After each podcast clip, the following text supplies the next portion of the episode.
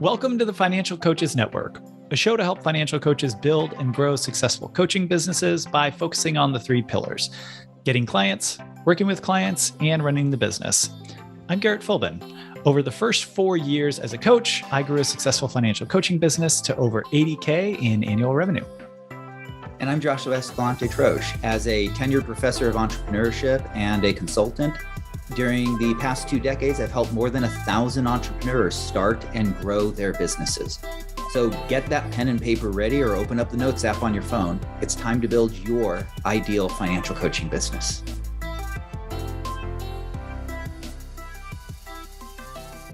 What we are talking about today is housing, renting versus buying.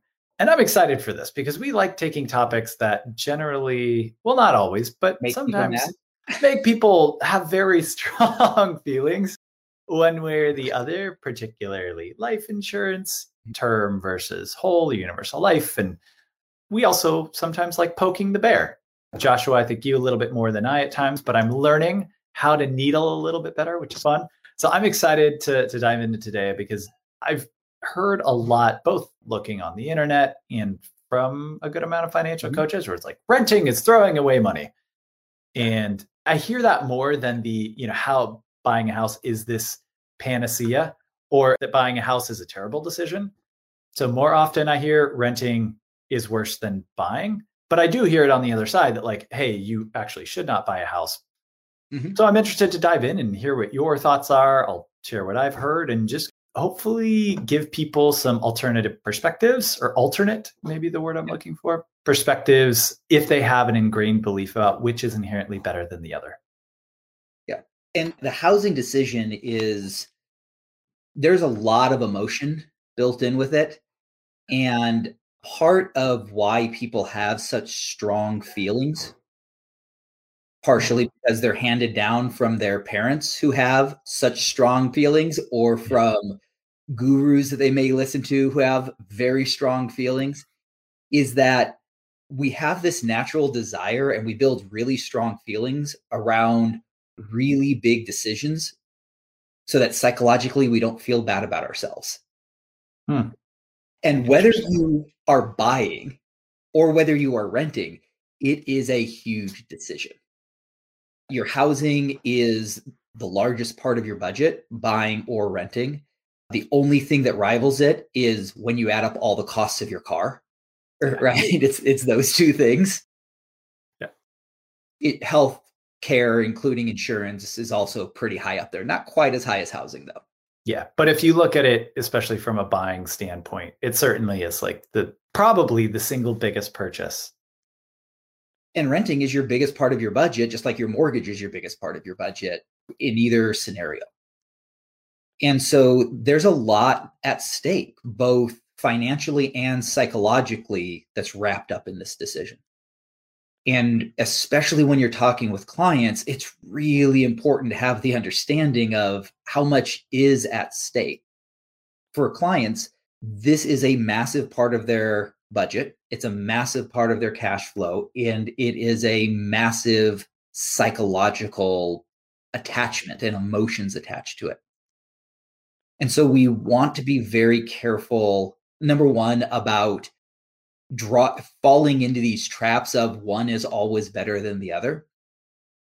But we also want to be careful about how we present it to clients, especially when we're talking about the thing that clients are not going to be believing from their get-go. Right? Good point. Where would you like to start? I mean, other than that start. I think that based on where we started from, I think it might be helpful to talk a little bit about why these beliefs are there. Not take too long, but just like, why are some of these beliefs that, you know, renting is throwing away money, or buying a house is like a smart financial decision, or even those that say buying a house is a terrible financial decision? Just kind of where some of these really strong beliefs came from. So we can look at historical origins of the United States and how in a Europe out of their medieval tradition. People would farm the land, but they didn't own the land, so it could be taken away from them at any point by the Lord. And so the idea of being able to own land in America, right, not the house, but the land, was like this huge thing of taking control of your destiny. Okay, so maybe a little bit closer in time period would be helpful. But I think that it's important to understand that historical context, because a lot of our current beliefs sort of just evolved over time out of that belief, not belief, but reality. And it's a good point to mention too, that what was it, back in the early 20th century, you know, the down payments were certainly not 20% or less. I think it was like 50%, 75% or more that you needed. Houses were also the equivalent of a year and a half to 3 years salary. Really? Yeah, for the median person. Wow. Yeah.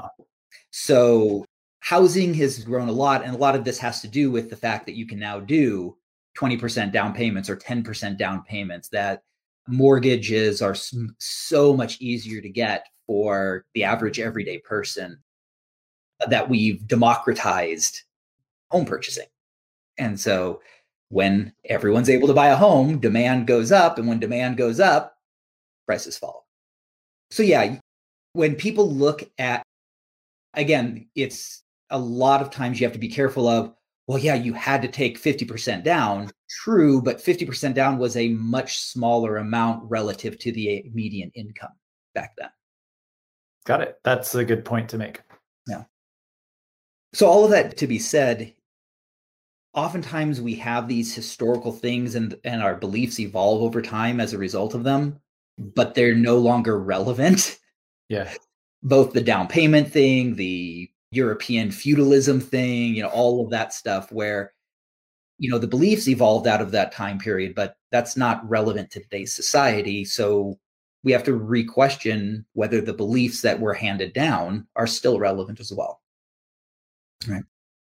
As far as the idea of home ownership being end all and be all, it's a very simple equation, which is you rent for 30 years, you have nothing to show for it. You pay a mortgage for 30 years, you have a house to show for it. Now, keep in mind, this is a very simplistic view of what's going on in the person's financial life. And it's highly, highly misleading. But that's where it comes from, is this simplistic, oh, well, I've got these two choices, and then everything else in the person's life is we're going to ignore. But we're just going to look at these two choices. And that's kind of where that belief that renting is throwing money away is coming from. Got it. Shall we delve into that a little bit more? Or do you want to talk about the other side first? Well, just in terms of, you know, the things that we also said we would cover, I think it is important to say, because the first bullet we have is, while home ownership is beneficial, renting is not throwing money away. So I think going to that, and just speaking more to that, would be helpful. So let's give a fictional scenario, theoretical scenario. Okay. The numbers that I'm going to present are pretty relevant to California. You have to adjust your numbers based on where you live. And when I say California, I don't mean San Francisco or the west side of Los Angeles. But this idea of renting being throwing money away. So let's look at a $400,000 purchase of a home, and we've got $3,000 in total monthly costs. Right? Sure. This is going to be the mortgage, the additional insurance costs, taxes, routine maintenance, that kind of stuff. You could rent the exact same property for about $2,000 a month. So that statement that was made earlier of, yeah, but at the end of 30 years, you have nothing. That assumes that the person takes that $1,000 difference, puts the $1,000 in a trash can every month, and lights it on fire. That's the assumption. Okay. Most people won't go to that extreme. They may not save it wisely, but they won't go to that extreme. But if we were to take that house over 30 years with 4% appreciation, which is a generous level of appreciation. The statistics on 5 to 6% growth are completely misleading and absolutely not factual, although they're said by realtors all the time. But a very generous 4% appreciation. And we're looking at a house that you own outright 30 years later that is worth $1.3 million. And this is the math that gets people to go, yeah, renting is throwing money away. Except if over that 30-year period, that person that's renting is throwing $1,000 a month into their investments. Mm-hmm. If it's an S&P 500 with an expected return of 8% over a 30-year period, you would have $1.36 million. $60,000 more than you would in the value of the house. And I would argue that the value of the stock portfolio is even greater because you can sell $40,000 to take a worldwide trip. It's really hard to sell the downstairs bathroom. Good point. Now, of course, people will throw in the tax advantages of homeownership.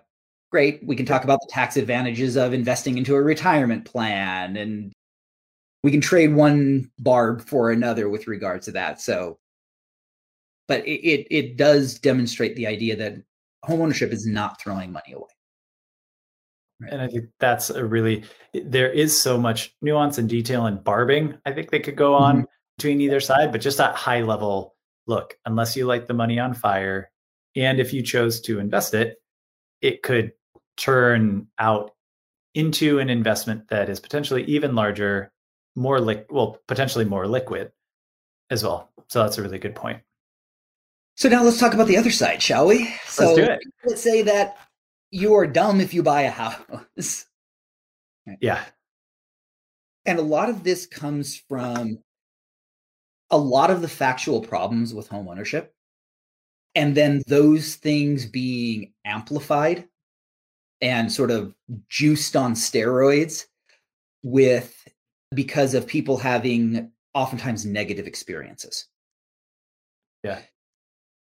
Not to target one individual guru, but there are gurus out there whose messages are shaped very dramatically by their personal life experiences.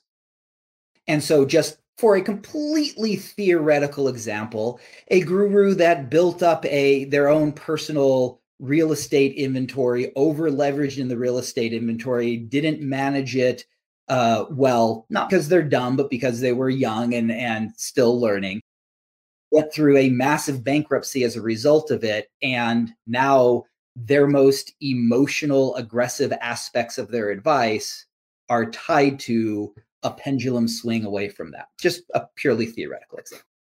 Obviously. And this is not to pick on that particular person, which is why I'm not naming names. This is how humans are.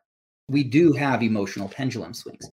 And people who are on the other side, that particular guru is not in this camp, by the way, who say that buying a home is stupid. Many of that comes out of they were burned. In fact, the numbers of people who think buying a home is stupid spiked after, you want to take a guess? What year? 2007 and 8? You are amazing. Yeah. And it's not to say that doesn't mean that buying a home is the end all and be all, but we don't want to look at a really bad set of circumstances, a really bad set of decisions, a really bad personal decisions, a really bad set of government actions, all combining together to paint this broad brush about owning homes being bad, and especially not to look at some of the significant drawbacks of home ownership and then amplify those into overwhelmingly negating any positives. Yeah. It's neither this great thing nor is this a horrible thing. There are very distinct advantages and disadvantages to both buying and renting. And it's about balancing those advantages and disadvantages with your own personal life. Yep. And Eddie just commented, he's like, usually renting is worse in the long term since you're not gaining equity in the rental space. Of course, I always suggest that people starting to live on their own rent for some time to get used to the needs of living on your own, plus the first time home buyer courses. you know, as being a beneficial tool for people. And I know that there's a lot more detail in there, such as, you know, not just if people are living on their own for the first time, but how secure they are and where they're living. If they're like a Garrett who moves every 4.5 months versus someone who is really looking to settle down and knows where they want to live and all these other things. But those are definitely some really good, as we're saying, like broad brush starting points. Yeah. The only thing that I would correct with what Eddie said is the idea that renting, you don't build equity. And while that's true, that is negating the idea that you could use the additional cash flow to amplify your retirement, to amplify saving for starting a business, to amplify a number of different aspects of your life. It's a really good point. And Chi earlier had mentioned he didn't say no one. I don't want to paint your response, Chi, with a broad brush, but like, I think he'd said in general, people aren't going to save that difference. Well, not if they don't have a financial coach. That's why they need to hire you guys. Here we go. There's the sales pitch for all of us. I love it. That's also kind of the sales pitch for, you know, what we had about term versus whole or universal life. Mm-hmm. And like, why would you ever recommend it if term, whole or universal, if term is cheaper? And you're like, well, if people aren't saving for retirement, it's like this forced retirement savings vehicle.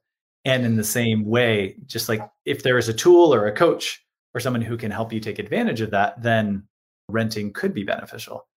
Yeah. It is interesting that the argument that is made about the wealth building of home ownership, which is an outside institution is putting a gun to your head and forcing you to put money into a savings account called your house, is the exact same argument that is partially correctly made by whole life insurance agents. An outside institution is putting a gun to your head and forcing you to put money into a savings account. It's just a different savings account. Yes. Yeah. That was a more eloquent way of making the connection I tried to make. Yeah. And there are some really big financial benefits to renting that people tend to undervalue. We talked already about the savings and blah, blah, blah. But the big financial benefits to renting, number one, you have less risk, financial risk, when it comes to the property. So as a renter, you are never going to have the landlord knock on your door and say, hey, I need $40,000 this month because the roof is leaking. That is a very real possibility with home ownership. And so you're not putting money into equity, but you are also offloading the risk of major repairs, major expenses, of if a property floods and you don't have sufficient insurance, you're going to cover the gap between those two. If an act of God happens that's not covered by the insurance, you're basically SOL. And so those types of offloading of that risk has a real financial impact, a real financial benefit to you. A friend of mine actually bought a house in Seattle. And, you know, there's the idea of save 1% of your home's price every month towards maintenance. I know it's just a rule of thumb, but this idea, like you're going to start saving and hopefully by the time a big repair like an AC going out or the roof caving in or leaking, you have some money saved up. But he was 4 months into living there when a pipe burst underneath the concrete in the basement. And it was like I don't think he had homeowner's insurance, but it wasn't covered under that specific policy. And so he had to shell out $50,000+ within the first 4 months of buying a home. So it's also not like you can't guess or you can't say this is when problems are going to happen. And I know that because I'm starting to save up for those, I'll have enough money in time for when those home repairs happen. Yeah. You may get lucky, but you may not. That 1% benchmark is completely devoid of reality. Like ridiculously devoid of reality. I was going to say like rule of thumb, but also average costs for property maintenance range in the 1 to 4% of current market value annually, annualized average cost. So 1% of the original purchase price is so undersaving to the point of being ridiculous. Which is good to say, because then if you're calculating, 1% versus what you actually need, 2, 3, or 4%, that really does change. Also, depending, that's certainly thousands, if not tens of thousands of dollars a year difference compared home owning versus renting. And for those of you who are freaking out because you own a home and you're not saving 4% of current market value, that 1 to 4% range is based on the age of the property. Yeah. It also includes not just repairs, but maintenance and just the things you have to do to keep a property looking like you bought it or better than you bought it. Got it. Let's finish this thought. She had and it may be good just to wrap this up with the question where I know it could go very in depth, but she had a question of, what do you think about today's market? Is it a good or bad time to buy? I know that this may be like a whole separate conversation, and we have gone through most of the points. Renting is not throwing money away. Benefits of home ownership are overstated. Significant financial benefits renting. So do you want to, in the last 5 minutes, kind of tackle this? Or I want to throw out one last benefit of renting. And I think it's one that is really important, which is the flexibility that renting affords you. When you rent, you are always 30 days away, once you're out of the original lease period, from being able to change your situation. Whether that's because you need another bedroom because surprise pregnancy, whether that's because you need to downsize, whether that's because whatever. And that is a huge lifestyle, but also a huge financial benefit. One of the big things that oftentimes happens in individuals' lives is people will pass up really good career opportunities because it's too far to commute. And people are far less likely to change their housing when they are owning versus renting. And that compounding effect of the major determinant of your wealth, or one of the major determinant of your wealth, which is your income, that compounding effect of not taking advantage of career opportunities, especially during the first 20 years of a career, can be dramatic. So, and I was going to say, I'm here house sitting in my parents' house for 6 months because I was renting a place in Tucson. And when they said, hey, do you want to do that? Yeah, I would love to escape the Tucson heat for 6 months. I would love to not pay any rent. We'd love to then put that towards our down payment. And apparently in Arizona, as long as you can find a replacement tenant, you can actually break the lease before the year is up. So, the flexibility that it provided for us. It's just like, okay, so we could, the first person we showed it to ended up taking the place. We were out of the lease in a week. We had a place to stay in California for 6 months, and we're saving $1,500 a month on that, which can now go towards future down payment. So that's because of renting, and that's not going to be for everyone. We love to have a very nomadic and flexible lifestyle. Yeah. I'm going to try that. I'm going to call my mortgage company and say, hey, I want to live with someone else for 6 months. I'm just going to stop banking mortgage payments for 6 months. I'll just see I'll report back to you what they say. That cool? That's cool, right? Yeah. It's definitely cool. So, okay, now to cheese thing. So remind me again of what it was. The housing market, the current. We may do this as a separate in-depth topic, but it was like, what do you think of today's housing market? Is it overpriced, et cetera? Okay, so let's start with a basic statement of the housing market is never overpriced, ever. Yep. The value of your house is based on what the most anyone will pay for it is. So if you have a house that's worth $1 million, if someone is willing to pay you $2 million for it, it is not worth $1 million, it was worth $2 million. If you have a house that is worth $1 million, if the highest someone is willing to pay you for it is $400,000, you do not have $1 million house. You have a $400,000 house. It's like we had a 2003 Jaguar that someone didn't need, so they gave it to us. We were going to sell it last year, and the Kelley Blue Book was about $3,000 to $3,500. Yeah. And then we checked the Blue Book again 2 months ago, and it was in between $5,000 and $6,000. And it's because everything related to COVID, chip shortages, used cars. And it's like the car wasn't tech, but it was now worth that. It has not gotten better. No, it has not gotten, it's probably gotten worse. But you're right. It is now, then was at least a $5,500 car. But to Chi's point of the idea of is housing likely to continue to go up? Right. In this same way, potentially like in the same way that it is now. We say housing is overpriced. And what we're really meaning is we are worried that housing values are going to drop in the future relative to where they are now. Good clarification.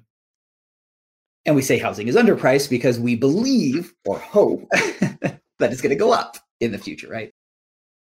And so it's really about what our beliefs are about the short-term future when we assign these ideas of overpriced and underpriced. So as far as my beliefs about where housing is going to go, I have no idea because it is such a complex environment. Housing, just like everything else, is based on supply and demand. From the demand side of it, the demand is based on two factors, which is interest rates and unemployment. When interest rates go down, you can afford more of a house. When you make more money, you can afford more of a house. But if everyone is making more money and everyone is getting those lower interest rates, then that means everyone's competing for the same set of houses that are out there. And as a result, you've got a increasing housing prices. There are a lot of factors that are happening right now. Number one, people are not wanting to sell their house because of the fact that they've just put a bunch of money into it because they've been home for a year. They also don't want to sell their house because of the fact that environments like this make people fearful, right? What if I lose my job and I don't want to buy a new place that costs more, blah, blah, blah, blah, right? With a higher mortgage. You have a foreclosure moratorium and a rental eviction moratorium that is keeping people from wanting to sell houses. So that's limiting and constraining supply. You've got issues related to the government has been, by and large, making people whole as a result of the unemployment. And as a result, meaning that they haven't really seen a decrease in money coming in. They've just seen a decrease in wages, right? But those are two different things because of unemployment. And so as a result, people are not hurting as much as they normally do during recessions, right? And I'm not saying that it's not hard for some people, but just by and large, it's not as bad as most other recessions because the government is stepping in very heavily. And you've got people not able to spend on trips and other things. And so as a result, they're paying down debt. They're having good savings building up. You can see that with the broad statistics as well.